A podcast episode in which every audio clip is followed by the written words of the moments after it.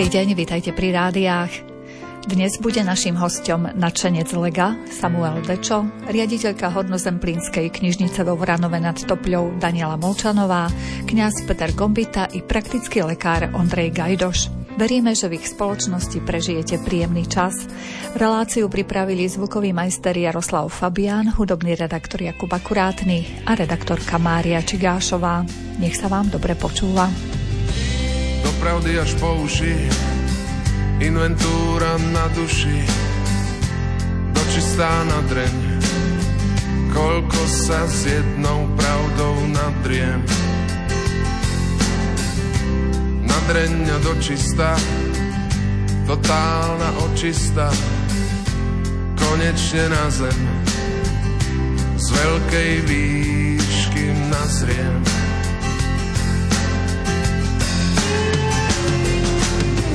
Tak teda kaďal fúka ten správny vietor. To iba pán Boh tuší ten s vetrom vietor. Ja už čo si vetrím aj v absolútnom bezvetrí.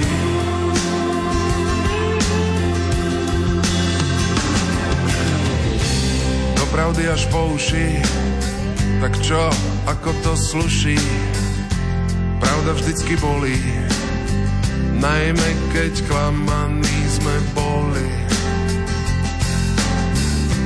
Nadreň a dočistá, túžba tá istá, pravda vždycky bolí, najmä keď sklamaní sme boli.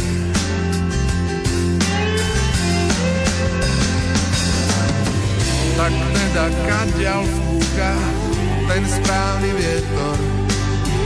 To iba pán Boh tuší, ten s vetrom vietor. Ja už čo si vetrí, aj v absolútnom bezvetrí. Aj v absolútnom bezvetrí.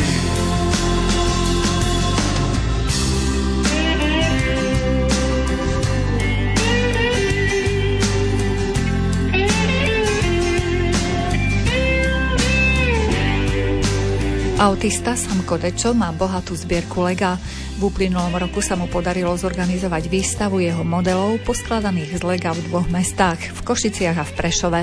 Potešilo by ho, keby aj v ďalších mestách Slovenska mali o jeho zbierku záujem.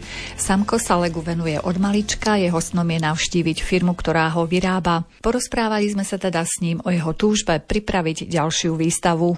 To teda, hej, by som rád, by som eh, robil všade Lego výstavy, kde by to mohlo byť, ale je to od finančných možností, lebo prenájom je drahý od takých 500 až po 600 eur a normálne a musím mať aj vitriny, lebo nemôžem totálne, aby chytali moje exponáty, lebo je to veľmi drahé Lego a musím si dávať pozor na to a všetko možné, ale aj toto aj dodávku, aby takto mi nosil aj to aj tých sponzorov, ktorí by ma podporovali a sponzorovali ma, lebo, lebo ja zo vlastnej výplaty nebudem dávať žiadne peniaze za Lego výstavu. A keď čo by som chcel robiť tak, kde tak ďaleko, to by bolo tak veľmi dlho, taký dlhý deň, jeden deň tam nocovať a jeden deň aj cestovať aj domov. A dúfame, že sa aj tento rok aj podarí. Verím tomu, že áno. A ten môj nesplnený sen Legoland v Dánsku v meste Billund a tam normálne, čo pochádza Lego, a ja objednávam súčiastky, originálne súčiastky, ktoré pochádzajú z Dánska a nie je to to, čo pochádzajú falošný fejt z Číny. Ja objednávam len originál, čo každá súčiastka má svoj vlastný kód a každý set má svoje číslo lebo to je podľa tých čísel a rozoznať, že ktorá súčiastka a ktorý set k akému legu patrí. Niektoré vyrábajú a niektoré už nie. Ako keď prestanú vyrábať také zacné modely, tak cena rastie len do neba a nemôžu povedať, či to budú robiť alebo nie. Ale robia to, koľko len môžu len byť. Máte zrátané, koľko asi modelov máte vôbec poskladaných z toho lega? Je to viac ako 10 tisíce modelov, ale neviem ich presne rozoznať. Ale potom, keď bude výstava, tak potom sa všetci tam dozvedia, keď bude tento rok 2024 tá výstava. A ja vám poviem, ako je to. Ja mám normálne viac ako 140 tisíc kusov kociek lega a normálne mám to vypočítané, lebo každý model má svoje, ako číslo setu má svoje číslo a tam ukázalo mi na stránke na Bricklink, že koľko má ten model a koľko má ten set kusov a to som všetko rátal a to trvalo až týždeň, keď som to všetko rátal na kalkulačke a podľa papierov a všetko možné. Ale som rád, že to už e, všetko sa tak tento rok už sa zmení. A na čom teraz pracujete? Skladáte niečo? Ja skladám aj veľa tých modelov, ktoré sa už nevyrábajú, aj také modely, ktoré sa vyrábajú, ale takedy kupujem a takedy nekupujem, ale ja len také malé drobnosti si kupujem, ale takedy to nejde, lebo takedy sú peniaze, takedy nie sú, ale to až lepšie až po výplate a myslím to, že aj také modely, ktoré sa už nevyrábajú, také, ktoré som ešte nemal vystavené na výstave, ale myslím si, že sa to už tak zmení. To samotné Lego, to skladanie Lega, aké vlastnosti toho mladého človeka tak cibrí trošičku? Je to trpezlivosť, pedantnosť? Alebo čo? Je to aj trpezlivosť, aj ma to ukludňuje. Pritom nielen Lego, ale aj ukludňuje ma aj hudba, taká ticha, keď takedy doma máme aj problém s rodičmi, aj so susedmi, ale susedia sú dobrí ku mne, majú ma radi a nikto sa na mňa nestiažoval, keď som si púšťal aj nahlas aj hudbu, ale nočný kúd dodržiavam. Čiže skôr tá trpezlivosť má byť e, u toho skladateľa lega. Tá trpezlivosť a pedantnosť trpezlivosť aj lásku, aj pritom aj, aby deti aj dospelí prežívali svoj vlastný svet, svet bez hraníc a stále sú presvedčení, že je to najpodstatnejšie dobré, pretože deti si to na svete to Lego si zaslúžia. Niektorí chcú Lego, niektorí nie, ale je to od finančných možností, lebo je to Lego veľmi drahé a vôbec nielen stále môže takto kupovať takéto drahé veci. A na záver by som chcel povedať, tu ja som poslucháč Radia Umen, o 12. si zapnem eh, Aniel Pána, tak o 15. korunku Božieho milosrdenstva aj desiatok Ruženca. Vy ste náš už dlhoročný poslucháč vlastne. Áno, ja si vás pamätám, pani redaktorka, pamätám si, keď sme aj boli normálne aj to, keď bol v škole v Myslave ten rozhovor, tam sme sa prvýkrát spoznali v roku 2015 koncom decembra a potom mal som aj tú Lego výstavu, čo ste prišli na tej vernisáži, čo bola vo v Košiciach. Myslím si, že keď bude dačo možné, treba trpezlivo na to čakať a všetko má svoj čas a potom sa uvidí na to, že kedy príde na všetkých aj, aj na mňa poradí a stojí za to čakať. Verme, že to bude do konca tohto roka. Vernisáž vašej ďalšej výstavy. Áno, bude to veľká história, ale chystám sa aj do Danského Legolandu, ale dúfam, že ma pustia, ako vraveli, že fabrika je prísne stražená a uvidíme na to, či sa podarí alebo nepodarí, ale rád by som aj robil aj vo fabrike Lego, ale musíme ešte vedieť, naučiť sa dobre aj po anglicky vedieť, lebo tam, aby som vedel si aj rozumieť, ale uvidíme na to, či sa to podarí alebo nepodarí. Je to už na tých ľudí, ktorí mi to všetko ukážu a tento Legoland uvidíme na to. A keď pôjdem do Dánska, tak v Dánsku kúpim také lacnejšie modely, ktoré na Slovensku, iných našich susedov, našich štátov nemajú také lacné. Majú to lacné v Dánsku a tam kúpim to za lacnejšiu cenu a ošetrím kopu veľa poštovných až do stovky.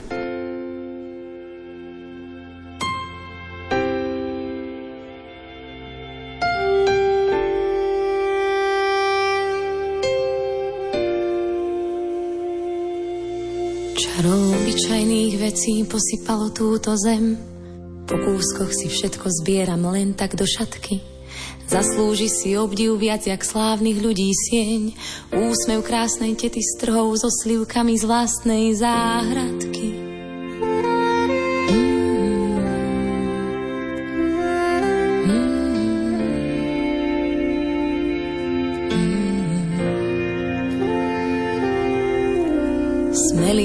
Strmou skalou a odhodlaný krok je pohárom vody smedným ústam podaný. Čerstvý vzduch je balzam našich tiel a myšlienok.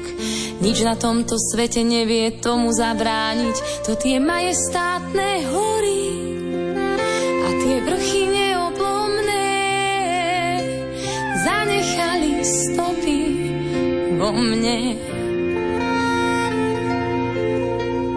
Slnečné kvety s pivonkami koncert začína, keď ich dievča od radosti vie vo veniec. Boh nám stvoril lúky, aby vôňu dali nám, daroval nám život, aby spoznali sme, čo je ľúbenie.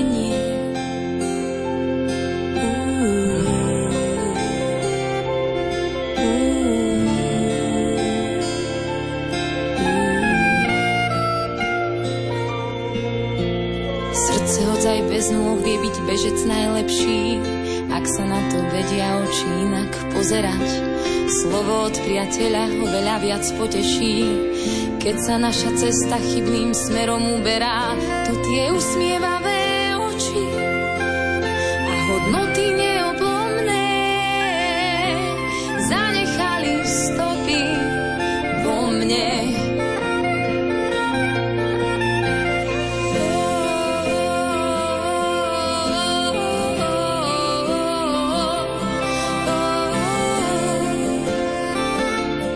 Odtiahnuť deti od mobilov chce Hornozemplínska knižnica vo Vranove nad Topľou.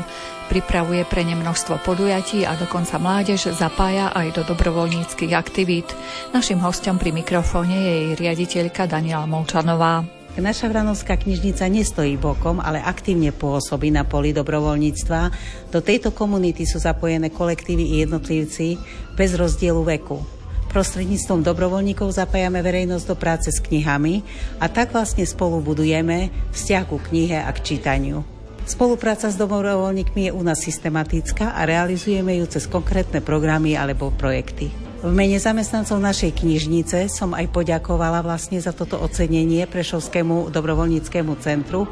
Vlastne vítame toto ocenenie, pretože dlhodobo pracujeme v tejto oblasti a berieme to ako taký impuls na šírenie dobra okolo nás. Čo všetko robíte pre verejnosť, aby viac čítala, aby to dobro sa šírilo ďalej? My v našej knižnici sme začali dobrovoľníctvo knižným kuriérom, tým, že sme vlastne pre seniorov do sociálnych domov nosili knihy na čítanie. To bola taká prvá, taká väčšia aktivita, okrem takých malých, že nám pomáhali ukladať knihy v regáloch a zoznamovať sa s tými knihami a vlastne tak si budovali tento vzťah ku knihe. Potom sme vlastne v roku 2011 e, urobili komunitnú knižnicu na tému dobrovoľníctvo v knižniciach, kde sa vlastne zišli z celého Slovenska, dokonca je to s medzinárodnou účasťou, tak aj z Českej republiky, knihovníci a rozprávali o tom, ako vlastne funguje dobrovoľníctvo v knižnici knižniciach. Čiže vy ste inšpirovali súčasne aj iné knižnice. Áno, bol to taký impuls od toho roku 2011. Mám pocit, že to bolo také intenzívnejšie. A teraz vlastne fungujeme na book klubu, na mladých, na mládeži, ktorá sa tak z vlastnej iniciatívy venuje tej dobrovoľníckej činnosti. Máme 5400 hodín odpracovaných a máme 50 mladých dobrovoľníkov, ktorí ešte potrebujú aj súhlas s rodičov, aby mohli v knižniciach robiť dobrovoľníckú činnosť. Čiže vy už naozaj od tých e, úplne mladých liet podchytíte ľudí. Áno, som veľmi rada, že práve tá mladá generácia sa chce tomu venovať a šíri to dobro okolo nás. Veľmi nám pomáhajú pri podujatiach mládežníckých, pri, hovorím, pri tom riadení, ukladaní toho knižničného fondu.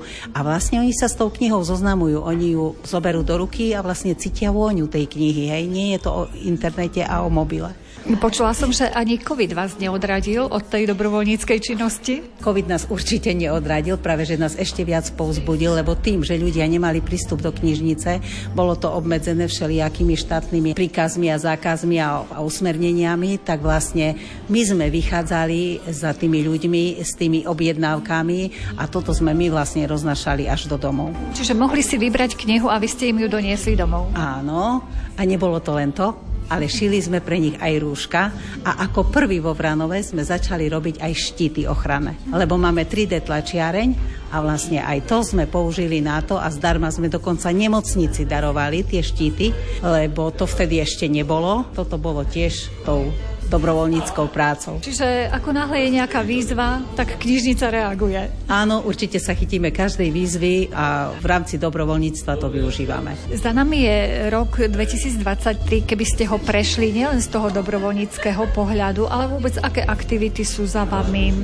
Bol to úspešný či menej úspešný rok? Ako to vnímate vy ako riaditeľka? Naša hornozemplínska knižnica mala rok 2023 veľmi úspešný, pretože realizujeme jeden norský projekt pre marginalizované skupiny a s tými romskými deťmi robíme neskutočné množstvo podujatí. My sme urobili okolo 600 podujatí.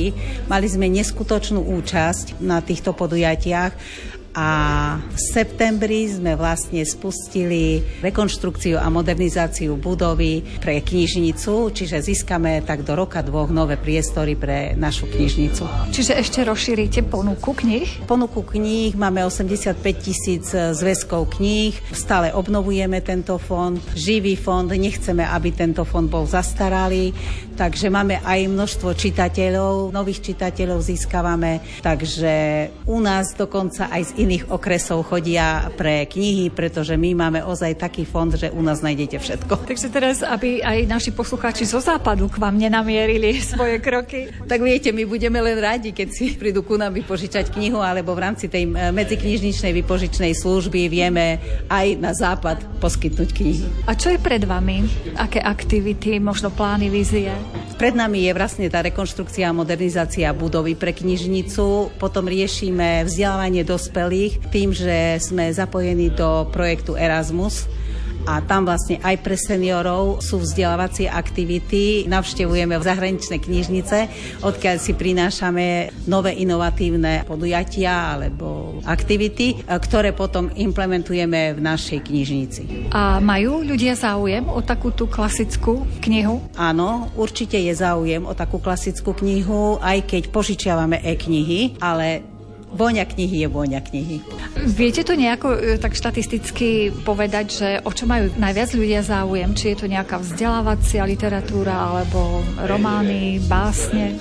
My sme regionálnou verejnou knižnicou, my e, viac menej pre tú klientelu o tých knihách, o tej beletrii, o tej poézii. Teraz sme dokonca vytvorili klub milovníkov poézie, preto aby sa to viac čítalo, aby viac išlo do popredia. A čo sa týka tej vzdelávacej, tak máme študentov na vysokých školách, ktoré majú obmedzené množstvo kníh, tak predsa aj u nás nájdú aj tie knihy, ktoré potrebujú k štúdiu.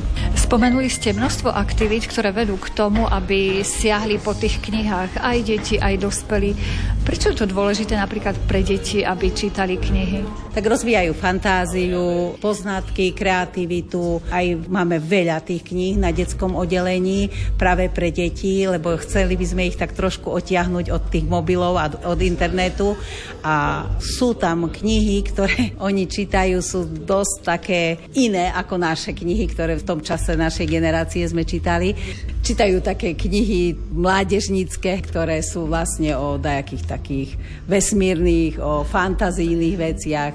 A niekedy im sprostredkujete aj stretnutie so spisovateľmi, že by videli živého spisovateľa? Spisovatelia vo Vranovskej knižnici sú vítaní a máme možno štyroch priebehu mesiaca. Tak pre dospelých, ako aj pre deti a sú to podujatia, ktoré sú veľmi žiadané, lebo keď vidia toho spisovateľa a rozprávajú o tých knih, ich knihách, tak sú veľmi radi a inač tú knihu chápu. V Hornozemplínskej knižnici sa venujeme biblioterapii a venujeme sa aj tréningom pamäte pre seniorov. Túto činnosť rozvíjame dlhodobo, od roku myslím 2013. Biblioterapia v knižnici e, by mala byť relaxačnou biblioterapiou, nie takou liečebnou biblioterapiou. V tomto roku sme ako v rámci dobrovoľníctva, ako spoločensky zodpovedná organizácia, sme sa začali venovať v liečebni Filomena práve biblioterapii pre seniorov. Seniori veľmi radi sú tejto aktivite, pretože vlastne prečítaný text, hlasné čítanie je prerozprávané vlastne do toho príbehu a zapájajú sa do rozoberania toho príbehu o tých hrdinoch. Ak máte náhodou, že kúsok času, po čom siahnete vy ako riaditeľka knižnice, po akej knihe? Ja ako riaditeľka knižnice sa v tomto období teraz venujem viac menej tej e, kresťanskej literatúre. Prečo práve túto ste si teraz v tomto období života vybrali? Asi to obdobie života v ktorom som, ma priviedlo vlastne k tej kresťanskej literatúre a k, tým, k takým kresťanským vzorom. Životy krehko, zložené z papiera, horia vo svete, ktorý ľudskosť nemeria. Zbierame posledné zrnká nádeje a viery. Stále bežíme za čím si nejasným, sami v sebe omotaný povrazmi s otázkou, kam život vlastne mierí. Povedz iba slovo, všetko vstane z mŕtvych, povedz iba slovo. Stačí tvoje slovo, myšlienka či nádech, nech sa zmení to, čo bolo. Povedz iba slovo, všetko vstane z mŕtvych, povedz iba slovo.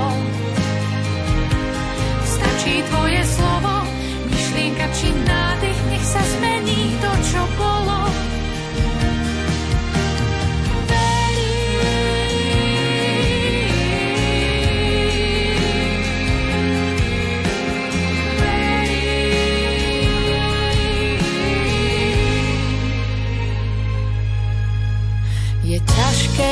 Spraviť krok za tebou, veď nevidno stopy, ani to, čo bude odmenou tvojej namáhavej neistej cesty. Celkom blízko za ramenami stotníka, už nevládzem pred tebou svoj strach zamykať. Čítam spolu s ním povzbudenie v tvojom zraku, viem, nie som hoden, no túžim po zázraku. Povedz iba slovo, všetko vstane z mŕtvych, povedz iba slovo.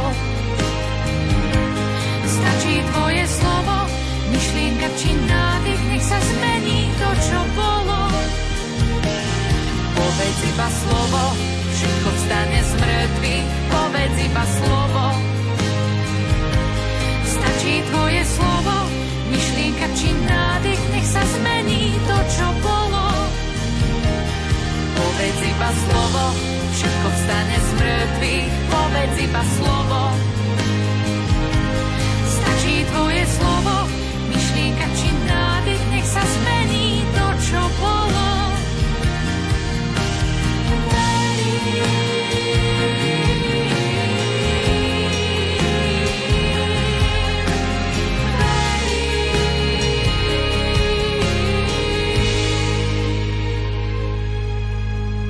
Nielen strechu nad hlavou potrebuje bezdomovec, ale domov, kde má pocit istoty. Aj toto budeme počuť od riaditeľa neziskovej organizácie Oáza nádej pre nový život kňaza Petra Gombitu. Desiatky rokov sa venuje ľuďom, ktorí sú na úplnom okraji spoločnosti, preto vie, aké ťažké je odraziť sa od dna a opäť sa zaradiť do bežného života. Náš rozhovor sme začali pri ocenení, ktorému odovzdala prezidentka Zuzana Čaputová. Pribinov kríž tretej triedy získal za mimoriadne mimoriadne zásluhy o sociálny rozvoj Slovenskej republiky. Určite som z počiatku, keď mi zatelefonali, tak som nečakal, taký bol trošku šok. No a potom už začínam rozmýšľať, že je to asi pravda, tak určite pocity všelijaké, pretože tá príprava, čo všetko prebieha tam, aby proste to malo ako si úroveň. Rozmýšľam, že za čo si myslím, že mnoho ľudí je veľa úspešných a dobrých ľudí, ktorí robia a pomáhajú, ale všetkých sa asi nedá oceniť. A keď si pani prezidentka vybrala nás, tak asi mala dôvod. Ona u nás bola, vlastne videla tú organizáciu a videla aj tých ľudí, aj tú prácu, tak asi ju čo si oslovilo. Takže tá cena je cena všetkých, ktorými som sa stretol, ktorí pomáhali, pomáhajú dobrovoľníkmi, pracovníkmi, sponzormi, ľuďmi. Takže neberiem to ako osobne, ale to je práca všetkých a aj, aj tá cena patrí a uznanie všetkým. Na druhej strane je dobré, že aj tieto veci sa robia alebo zviditeľňujú, pretože tých chudobných pribúda viacej. A to málo kto vie, že aké sú zložité a ťažkej situácii. To stratiť kľúčiky od bytu, od auta, tak sme v šoku, mobil stratíme, tak všetky dáta pošli, ale stratiť dom, stratiť rodinu, stratiť prácu, stratiť zdravie, stratiť seba. Lebo keď ste na ulici a neviete kam a nemáte priateľov, stratili seba, pretože vy už ani nič nehľadáte, okrem alkoholu. A potom ešte jedlu.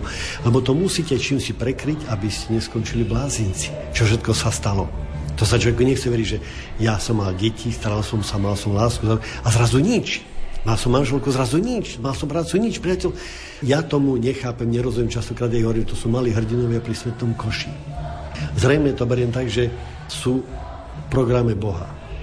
To je ináč nevidím, ten vesmír, ako je úžasne stvorený, proste kvitne, farby máme, vôňu máme, proste všetko je pripravené pre nás, pre život človeka a zrazu človek sa ocitne proste v takej situácii, to znamená, že cez chudobných alebo cez program s chudobnými asi naspäť sa čo si dostáva. Pretože niektoré veci sme dostali zadarmo, ktoré nemusíme preto nič urobiť. Svieti slnko, dýchame vzduch, ale do niektorých sa musíme dať. Ľudia, ktorí sa narodia mentálne, psychicky, fyzicky slabších, je našou úlohou sa postarať. Je úlohou postarať sa, keď človeku sa zlomí život v 30 alebo v starobe proste, že stratí orientáciu a tú silu a bod. A cez túto službu si myslím, že Boh, čo si prinavrácia tomuto svetu, to, čo sme stratili. Stratili sme lásku, stratili sme pokoj, stratili sme radosť. A vidíme, že to, čo som povedal, že niekedy bolo toho chleba málo, ale bolo veselo. Bez chleba by som povedal, že možno prežijeme, ale bez lásky, bez priateľov, bez pokoja sa nedá prežiť. Pretože vidíme, že za humlami sa strieľa, bojuje sa, ľudia sa vraždia. My medzi sebou nerozprávame, nadávame si, proste nepochopíme, jednomu nepomôžeme. Svet je si myslím, že v zmetku, alebo smutka, alebo, alebo neviem, ako to nazvať. A práve si myslím, že môžeme ho prenavrátiť týmto Božím pokojom, ak budeme počúvať vesmír, Boha budeme vedieť, ako sa správať, ako žiť a k tomu potrebujeme dosať tú Božiu milosť. A to je ten program Boha, že pomáhaš inému, pomáhaš sebe. Prinavrátiť sa ku šťastnému, normálnemu životu, ktorého nás Boh povolal na ten svet, aby sme tu prežili a kráčali do väčšnosti. Možno keby viacero ľudí z nás si uvedomilo, že práve tí ľudia, ktorí sú chudobnejší, nás môžu obohatiť práve tým, že im pomôžeme. Poviem toľko, že prešiel som Košice, Juh, Sninu, Svidník, Prešov, Nižešova, Hilov a vždy som mal pri sebe chorých, bezdomovcov, vždy som sa o tie veci zaujímal proste. A som videl, čo skrze nich sa deje, aké veci sa dejú. Vo Svidníku 12 budov a 7 prevádzok. Bez peňazí ja na to nie som chlap, ani matematiku na to nemám. To je sila Boha, a za to, že sme týmto ľuďom pomáhali. Druhá vec, som teraz na smetisku za Košicami. Som myslel, že Pane Bože, to tak má končiť môj život a dôchodok na smetisku, kde všetko smetie z Košic vozia. Keď som na odpade a som zistil, že sa tam dá žiť a že sa dokonca tešíte na tom smetisku. To znamená, že tí ľudia, čo si v sebe majú, ja stále hovorím, že nechcem nikoho uraziť, alebo ako by som to povedal, že kdekoľvek môžete hľadať Boha, skôr nájdete týchto chudobných ľuďoch. A viete prečo? Pretože my zdraví sme zahltení, nemám zaplatenú poistku, auto mám defekt, oblek mám pokrčený, kartu som stratil. K nám sa Boh nedostane. My nepočúvame vesmír. Tí ľudia stratili všetko. Majú igelitku, ani už len kávu, cigaretku nejakú. Sú dodruzganí a ja si myslím, že tam má priestor a miesto Boh ich duši a ich srdci. A cez nich hovorí a sa dotýka nás. A preto si myslím, že oveľa viac môžu tomu svetu povedať a dať ako ktokoľvek.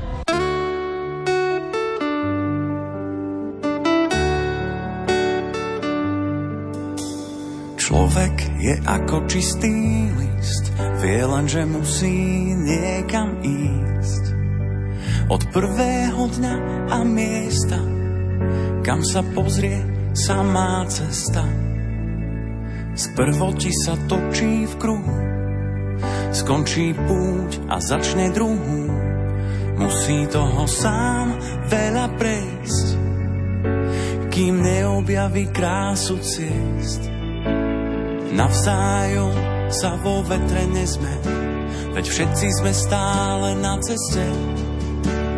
Čo nekončí za veľkým kameňom, všetky cesty vedú k prameňom. Navzájom sa vo vetre nezme, veď všetci sme stále na ceste. Čo nekončí za veľkým kameňom, všetky cesty vedú k prameňom. Tam, kto si máva schodníka, šatku núka Veronika. Keď pálava tlačí k zemi, kríž vláči Šimon z. Každý, kto už míle meral, ako hľadač vzácných perál, pochopil, že sú na dosah, keď ich našiel v ľudských očiach. Navzájom sa vo vetre nesme, veď všetci sme stále na ceste. Čo mi končí za veľkým kameňom, všetky cesty vedú k prameňom. Navzájom sa vo vetre nesme, veď všetci sme stále na ceste. Čo nekončí za veľkým kameňom, všetky cesty vedú k prameňom.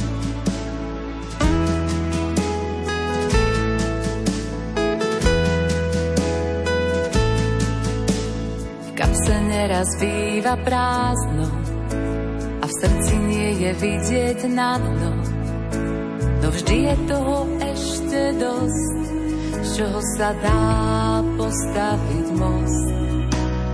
Aj keď slnko zhasne náhle, vždy nás niekto v tej tme nájde. Naláme rád čerstvý chlieb, v odchodoch je návrat späť.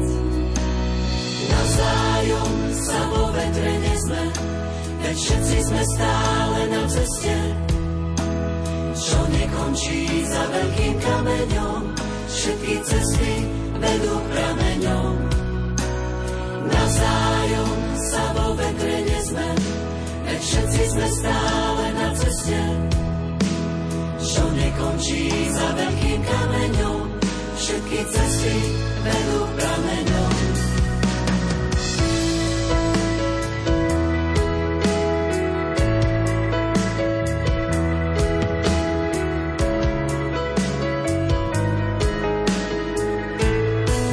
Ešte na chvíľočku mohla vrátiť k tomu oceneniu, ako to privítal celý ten váš kolektív Bernatovciak. Pre nich to musel byť veľmi milý šok, že teda ste prevzali takéto ocenenie. Tak spočiatku som to tajil, pretože bola taká dohoda s prezidentskou kanceláriou, že to by sa nemalo vopred povedať asi deň alebo dva dní predtým, tak ja som bol ticho ako partizán a potom keď sa udialo, tak taký šok bol, že zrazu čo, prečo som to nepovedal, ako tajil tak určite no, tak ma privítali s kvetmi a s tým, takým poďakovaním, ale ja som vždy povedal a hovorím, že ktokoľvek, s kýmkoľvek som sa stretol, sú to veci vaše. Vaše ocenenie na všetkých, pretože nebol by som tým, čím som.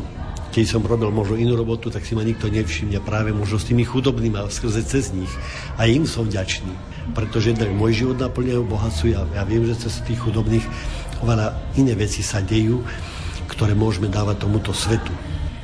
Ale to je taká milá bodka za tým vašim úsilím aj za úsilím celého kolektívu, lebo určite množstvo vecí sprevádza množstvo problémov, lebo usilujete sa podľa možností čo najviac ľuďom tam dať domov váš, čiže asi každodenné prekážky rôzne preskakujete.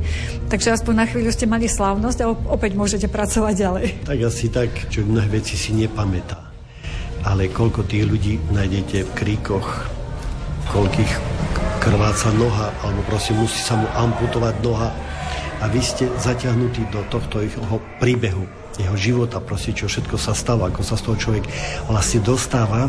Takže mnoho, mnoho vecí, ktoré sme riešili a riešime. Teraz ľudí auto na ulici zavolajú, tu leží človek špinavý, poďte po neho. A my, my to vlastne zbierame, my sme sa na to podujali bez toho, či nám dá to, to peniaze alebo nedá lebo sme povedali, že toto sa slúši, toto je ľudské, toto je viera, takto by sa mal človek správať, že nemali by sme nikoho nechať, kto už nevládze ísť, kto nevládze sa postaviť, to, to nevládze sa nájsť, mali by sme mu pomôcť, tak to nás učili aj doma. Takže robíme a to je to, že vlastne tá spoločnosť, ak budeme krajšiu a lepšiu spoločnosť, mali by sa toho všímať. Mali by sme vybudovať také centra a takých ľudí a takýto program uspôsobiť, aby nikomu nechýbal domov. Nielen sa vyspať, ale domov. Domov je, kde je láska, kde sú blízki ľudia, kde sú priatelia, kde je rodina, kde sa tešíme, kde máme svoju akúsi istotu, keď sa vrátime domov. Vy ste si pred mnohými rokmi, keď ste zakladali tú oázu, dali práve názov oáza a pri mojej návšteve zistujem, že naozaj sa mení na oázu. Sú tam kvety, stromy, záhrada, domáce zvieratá. Vy ste mali už vtedy tú víziu, že takto má vyzerať tá oáza? Oáza vznikla trošku ináč. My sme vlastne už vo Svidníku mali v 96.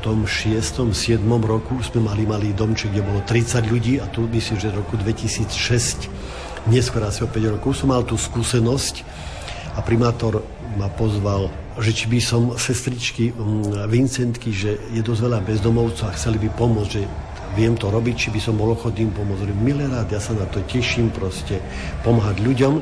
Tak keď sme sedeli u pána primátora, mal som predstaviť program, hovorím, dajte nám nejakú starú budovu, 3 roky čas alebo 5 a uvidíte výsledky. Tak hľadali, že kde vlastne, viete, dnes má niekto vám dať nejaký garáž, tak, e, tak nadali rozbitú opustenú budovu, skleníky a kancelárie správa mestskej zelene a toto sme dotiahli, obíjali, kanalizácii, kopali všetko. A to je tá oáza teraz, keď sme mali dať názov, mali sme vo Svidniku to združenie, tak sme nechceli použiť a z Košic nám ponúkli, či nechceme zobrať ich združenie. Ale oni sa volajú Ruženec. A ja hovorím, fí, Ruženec, predávali ružence, knihy, proste modlitby a mali také spoločenstvo, že sa modlia, aj, aj to predávajú, prezentujú. Tak hovorím, no tak ale my by sme trošku chceli to nejako inač, aby to povedalo čosi ľuďom. Ja viem, že modlitba povie. Ten ruženec, tá spojitosť človeka s Bohom cez tú modlitbu sme premenili názvom oáza, nádej pre nový život. Sme to pretavili, to znamená, že z ruženca do nového života, do oázy, do prostredia, kde mal by sa ti zmeniť život, keď ty to príjmeš, je tam Boh, je tam Božia pomoc, ľudská pomoc, úsilie a tvoje rozhodnutie. Takže tak snažíme sa tým ľuďom ponúkať, vysvetľovať, že je možné zmeniť ten život k lepšiemu alebo úplne k dobrému. A menia sa teda životy tých ľudí? Menia sa dlhšie, ako ja som očakával. Moja predstava 2-3 roky je málo. Bo výjsť alkoholu, výjsť o závislosti z drog, výjsť, mnohí ľudia sú psychicky narušení, fyzicky, poviem, až zmrzáčení a keď žijete 3, 5, 10 rokov na ulici, potreby máte zvieraťa a to je to, že oveľa ľahšie sa lieči telo ako bolavé srdce a prázdna duša, chora duša. To je práca človeka, ale aj Boha. Pretože niekoho vrátiť ku nádeji, niekomu vrátiť, že ten život bude taký, aký bol predtým, alebo lepší môže byť keď ten človek 10 rokov spí na ulici alebo stratí manželka a deti, vy môžete rozprávať to nepochopí. To musí nastať proces a diať sa v jeho duši, v jeho srdci, v jeho tele. On musí tie kroky vidieť a dokonca si myslím, že keď už rok, dva roky žije v rodine alebo sa vráti k rodine, ešte ani tedy, keď sa zobudí, neverí, že a je to pravda, že je to tak? Alebo tá minulosť ešte stále nie je zahojená, ešte stále je to desi v pamäti, desi v úzadi, alebo či sa to nemôže naspäť vrátiť. Takže to je dlhý proces, ale tie veci sa učíme, pozeráme, skúšame, takže myslím, že ide to dobrým smerom, takže ďakujem Pánu Bohu a všetkým ľuďom, ktorí pomáhajú.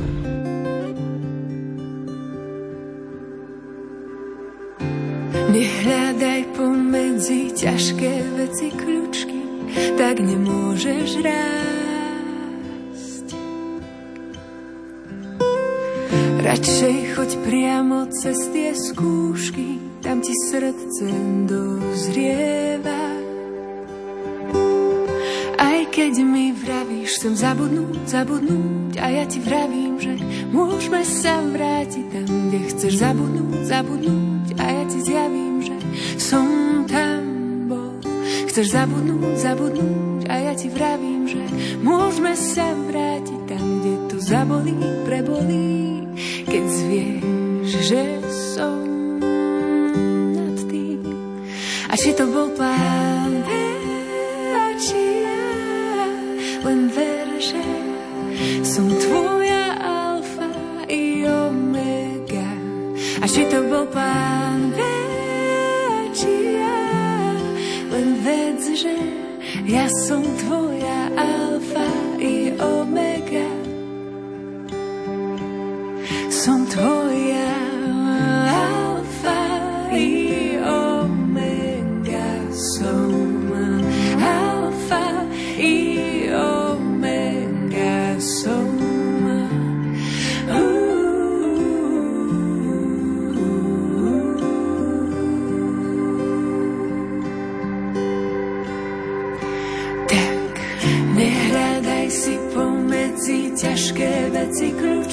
Tak nemôžeš rásť.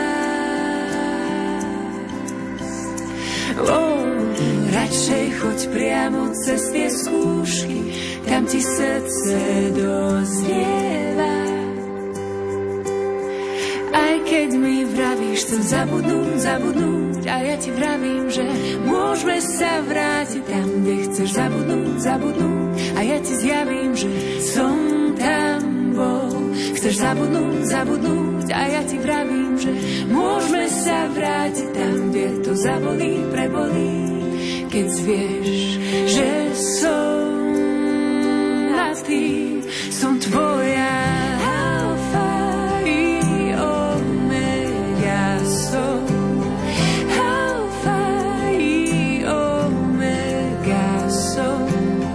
Každý zdravotný problém sa zvyčajne začína riešiť u všeobecného lekára. Ak je to niečo menej vážne, vyriešia to predpísané lieky a ak je problém vážnejší, všeobecný lekár manažuje ďalšie potrebné vyšetrenia a liečbu.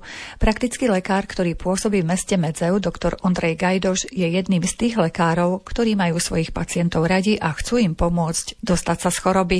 Niekedy denne ošetrí aj desiatky pacientov. Každý v podstate, keď začíname svoju profesiu, aj keď sme konfrontovaní skutočnosťou, realitou a tou svojou prácou, aj, tak e, možno, že prichádzame s určitými očakávaniami a máme určité svoje vlastné predstavy o tom, ako asi tá práca by mala vyzerať, ako by sa to malo uberať, ktorým smerom by sa to malo uberať. Ale postupne, keď človek je v tej praxi dlhšie, a ten život vlastne akože prináša všelijaké rôzne problémy a ťažkosti a úskalia, tak aj tie kritéria kritéria na tých pacientov a aj celkové pohľad na tú prácu, prácu na toho chorého človeka, pretože všetci sme pacienti, ja hovorím, sa mení akože aj, aj u mňa hovorím zo svojej praxe, zo svojho hľadiska, že človek tú prácu vníma ináč. Snaží sa tú prácu, tak by som povedal, poľučtiť, možno, že nebrať tak príliš profesionálne, možno, že tak akademicky, ale tak e, aspoň z môjho hľadiska tak skôr tak e, familiárne až. Tak to je. A hlavne, keď človek už dlhšie roky pracuje v tej praxi, tak si zvykne na tých ľudí a tých pacientov, ktorých ošetruje, tak vníma tak ako rodinu vlastne, ako taká veľká rodina, čiže pre mňa je to také dácne. A čím som starší, tým viac si to uvedomujem. Aj celkové svoje bytie, aj svoje snaženie, aj prístup tým pacientom, že je to vlastne vec, ktorá sa už nikdy nevráti. Každé jedno stretnutie, ktoré zažijem s tým pacientom, je pre mňa už také možno, že aj historické historické aj jedinečné, originálne. Preto je vzácne. Dokážete niekedy aj odhadnúť, že ten pacient nie je až taký chorý, ale možno, že sa chcel len s vami porozprávať, alebo mu chýba nejaký sociálny kontakt, tak si odsedel tam v tej čakárni a prišiel za svojim obľúbeným lekárom. Človek rieši všelijaké prípady, stretáva všelijakých ľudí, možno, že v konečnom dôsledku, keď tak uvažujem po toľkých rokoch praxe. Snažím sa v každom človeku hľadať to dobro, pretože si myslím, že každý jeden z nás má v sebe zakorenené to dobro a Nesnažím sa pristupovať k tomu človeku tak nejak sofistikovane alebo nejak tak e, hľadiska toho, že má nejaké iné, iné zámery alebo iné úmysly. Keď ho vyšetrujem alebo pýtam sa ho na jeho problémy a ťažkosti, tak je to tiež e, čas, ktorý vlastne potrebuje človek na to v tej svojej profesii prísť na to vlastne, že z titulu toho času, akože, že ten čas tak rýchlo uteká v tom našom pozemskom byti tu na, na tejto zemi, že nie je dobré, aby človek sa zamestnával takýmito vlastne možno, že problémami, ktoré vlastne ako necharakterizujú toho človeka, ale sústrediť sa priamo na podstatu veci jednoducho a snažiť sa ho tak poviem vyprovokovať, aby bol pravdivý, aby bol autentický, aby mi povedal to, čo je skutočne reálne, čo je, čo je pravdivé. Čiže na ten tzv. balast alebo, alebo viac menej tie možno, že iné zamerania, na ktoré ma chce naviesť, tak na to neupremujem tak pozornosť, ale snažím sa zamerať na tú podstatu toho človeka, snažím sa ho vycítiť a aj keď možno, že prvýkrát alebo druhýkrát ma chce naviesť na inú cestu alebo iným smerom, tak v konečnom dôsledku, keď som k nemu otvorený a úprimný, tak nakoniec vlastne nájdeme tú spoločnú reč a vieme komunikovať a vieme si dôverovať navzájom. Toto je podstatné. Tá dôvera, ktorá je vlastne akože alfa omega v tom e, vzťahu lekára-pacient. Ja že tá dôvera je veľmi dôležitá. Nedá sa to nejako šibnutím čarovného prútika povedať, že ty mi budeš dôverovať a na druhej strane ty mi budeš dôverať, že sa musí vybudovať. Čo sú tie stavebné kamene podľa vás, aby sa tá dôvera lekár-pacient vybudovala postupne? Som toho názoru, že je to beh na dlhé tráte pretože všetci sme ľudia a všetci robíme aj chyby, aj my lekári jednoducho. Viac menej, možno, že aj ten prístup niekedy k, k tomu pacientovi, možno, že nie je niekedy na mieste, alebo možno, že sami máme svoje problémy a nedokážeme odkomunikovať niektoré veci, niektoré situácie, akože trápia nás tiež niektoré problémy, ale predsa spomínam si na jedného svojho učiteľa, na pána docenta Orču, Orča, keď sme mali internú propedeutiku na fakulte a keď prišiel do posluchárne a popozeral si auditorium, povedal nám jednu vec, ktorú som si zapamätal do dneska. Vážené kolegyne, vážení kolegovia, príchodom do svojej ambulancie, keď si zavesíte svoj plášť do šatníka alebo na vešiak, zaveste všetky svoje problémy a trápenia a ťažkosti, ktoré prežívate v osobnom živote. Pacient nikdy nesmie cítiť, že máte nejaké osobné alebo, alebo nejaké iné problémy. Je to neprofesionálne. Čiže stále, keď príde problém nejaký, či osobný, alebo problém s prepracovanosti, alebo tak, snažím sa zamyslieť sa nad týmito slovami a zaspomínať si na pána docenta, že, že mal veľkú pravdu, že skutočne z vlastnej praxe cítim a vidím to, pokiaľ človek je vyrovnaný a autentický a skutočne empatický voči tomu pacientovi, tak tá reakcia toho pacienta je skutočne adekvátna, priaznivá a si myslím, že odchádza po väčšine ten pacient spokojný. To je v podstate jedna vec, táto skutočnosť a potom hovorím, tá dôvera sa buduje roky. Tí pacienti ako keby mnohokrát na základe mnohých e, skutočností alebo, alebo viacerých návštev alebo, alebo možno, že z počutia alebo z reakcie iných pacientov robia si určitý názor o, o tom lekárovi. Takže to hodnotenie vlastne prichádza postupne. Aj hodnotenie práce, aj hodnotenie prístupu. A vlastne aj pre nás je to taký self-control určitý alebo také seba poznanie, že vlastne Sami si musíme uvedomiť svoje zlyhanie alebo svoje chyby a viac menej nesnažiť sa jednoducho za každú cenu nejak ignorovať kritiku, ale prijať ju a snažiť sa z toho vyvstať tak troška iný. Možno, že, že mnohokrát nemáme pravdu a, a tí pacienti nám nastavia to zrkadlo, aby sme urobili nejaké korektúry v tom svojom správaní a snažili sa byť iní k tým ľuďom. A myslím si, že toto sú také dôležité veci aj zo svojej praxe, aj takto, čo môžem potvrdiť, že postupne vlastne aj vybudovanie tej dôvery stojí potom už na takých silnejších, pevnejších základoch po rokoch tej praxe. Myslím si, že práve teraz žijeme tú dobu,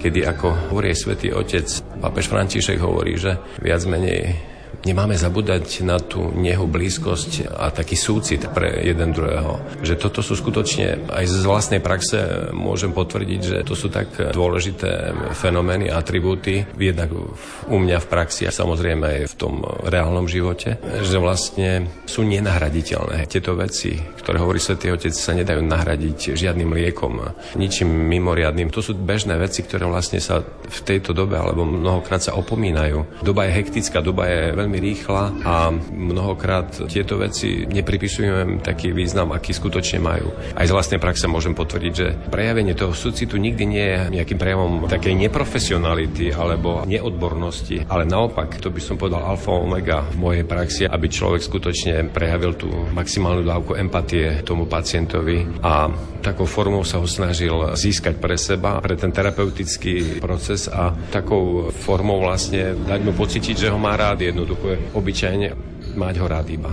To si myslím, že to je to je najpodstatnejšie. Nebyť samozrejme nejak servilný voči tomu pacientovi, ale dať mu pocítiť, že to s ním myslím dobre a že vlastne mám záujem o ňo, že chcem mu pomôcť. Zdieľať s ním tie problémy, zdieľať s ním tie ťažkosti a myslím si, že toto je asi také asi najpodstatnejšie v tej praxi lekára, aby toho pacienta vnímal takto, obyčajne ľudský.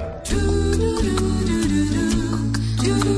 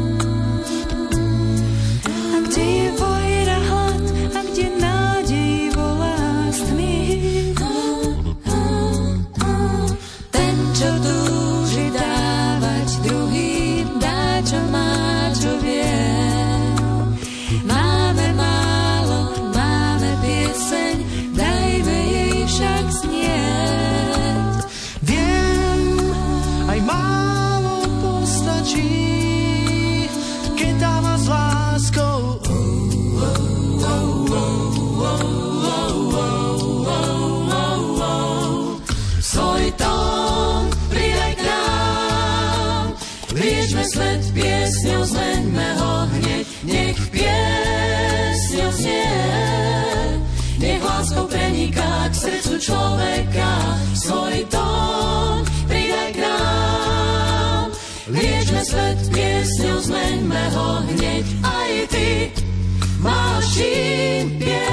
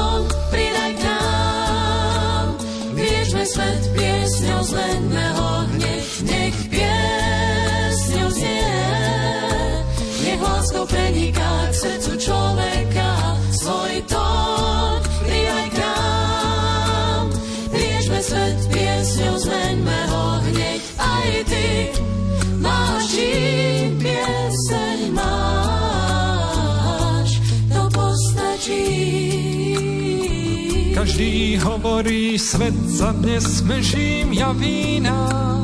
Pravdu má to tvrdenie, veď svet je stále inakší. Však hádam človek nie, však hádam človek nie.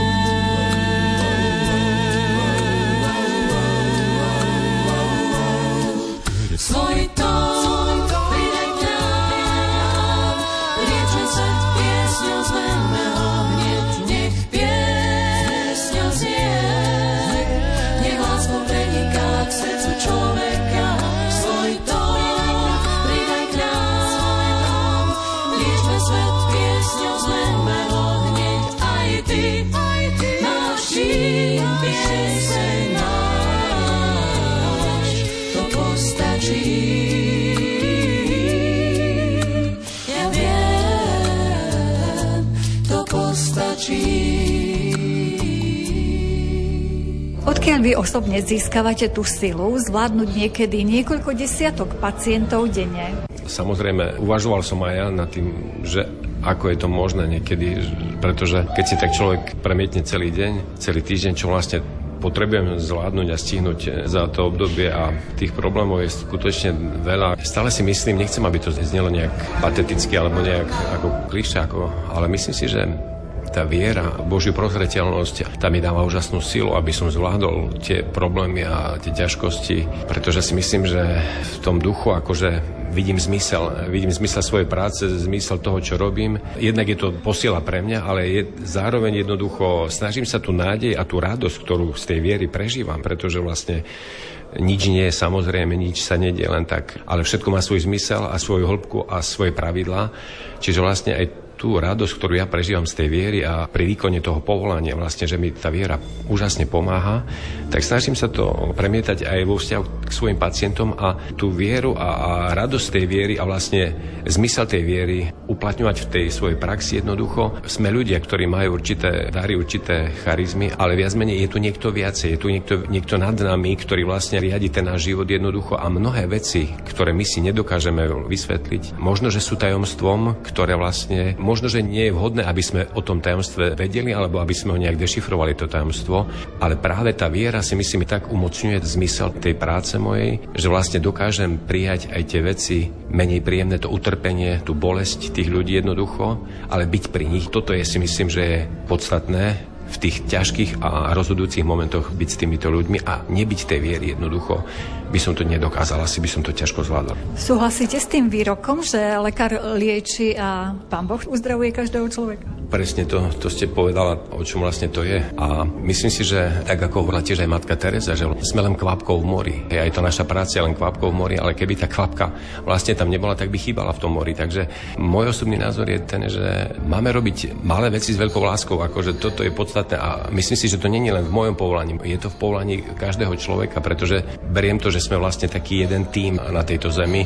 Náš život je pominuteľný a viac menej z pohľadu väčšnosti vlastne ten život je skutočne len, náš ľudský život je len taký malý záblesk. Tak e, to ma vlastne aj vedie k tomu, že človek čím ďalej, tým viacej uvažuje nad tým, že podstatou toho nášho života by mala byť len láska a dobrota, viac menej v tom duchu, kdekoľvek sme, na akomkoľvek poste sme, kdekoľvek, e, akúkoľvek prácu vykonávame. Mať vzájomne určitý rešpekt, mať e, úctu voči sebe a skutočne ako v duchu tých prikázaní miluj blížneho svojho ako seba samého jednoducho, tak si myslím, že to je úplne vystihnuté všetko v tom, ako to má byť. Keď už máme lekára pri mikrofóne. Nedá mi, aby som sa nespýtala na zo pár rád, ako teda máme žiť, aby sme boli zdraví psychicky, fyzicky. Tých receptov v dnešnom svete je strašne veľa. Som toho názoru, že vlastne viesť taký striedmy život jednoducho. Nie som za nejaké extrémne ani diety, ani nejaké extrémne postupy. V duchu svätého písma, v duchu viery jednoducho snažiť sa byť vyrovnaný aj psychicky, nebyť zástancom nejakých e,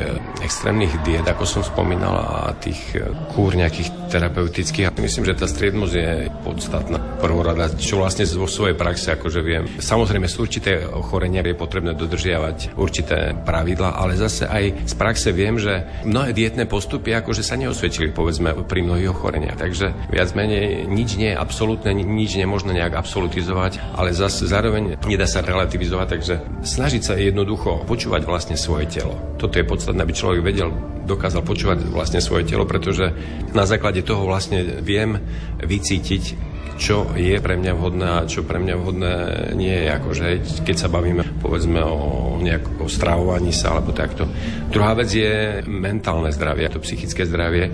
Je dôležité, aby človek vlastne v duchu viery, v duchu všeobecne známych princípov a v podstate desatora vlastne, keď tak zoberieme, žil v podstate v súlade s okolím, so svojím telom a so svojimi blížnymi a to je podstatné v tom smere a snažiť sa vytvárať tú harmóniu v tom svete. Cítiť sa, že vlastne patrím do toho spoločenstva, snažiť sa byť užitočný, dať pocítiť aj iným, že sú užitoční. A toto je podstatné vytvárať také ovzdušie tej harmónie, takého spriaznenia, čo je veľmi dôležité aj na to psychické a fyzické zdravie takisto.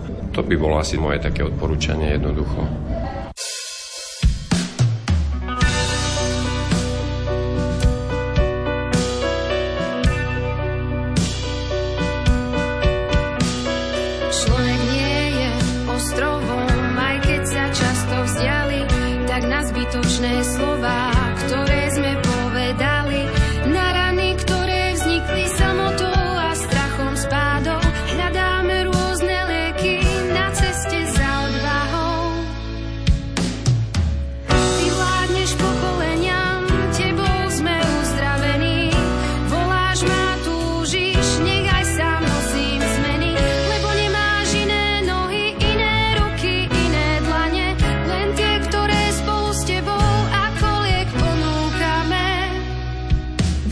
Našich hostí dozneli, ešte raz si ich môžete vypočuť v repríze v sobotu o 14.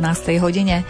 Pripravili ich Jaroslav Fabian, Jakub Akurátny a Mária Čigášová. Ďakujeme vám za pozornosť a želáme vám pekný deň. Aby moje skutky slova na svete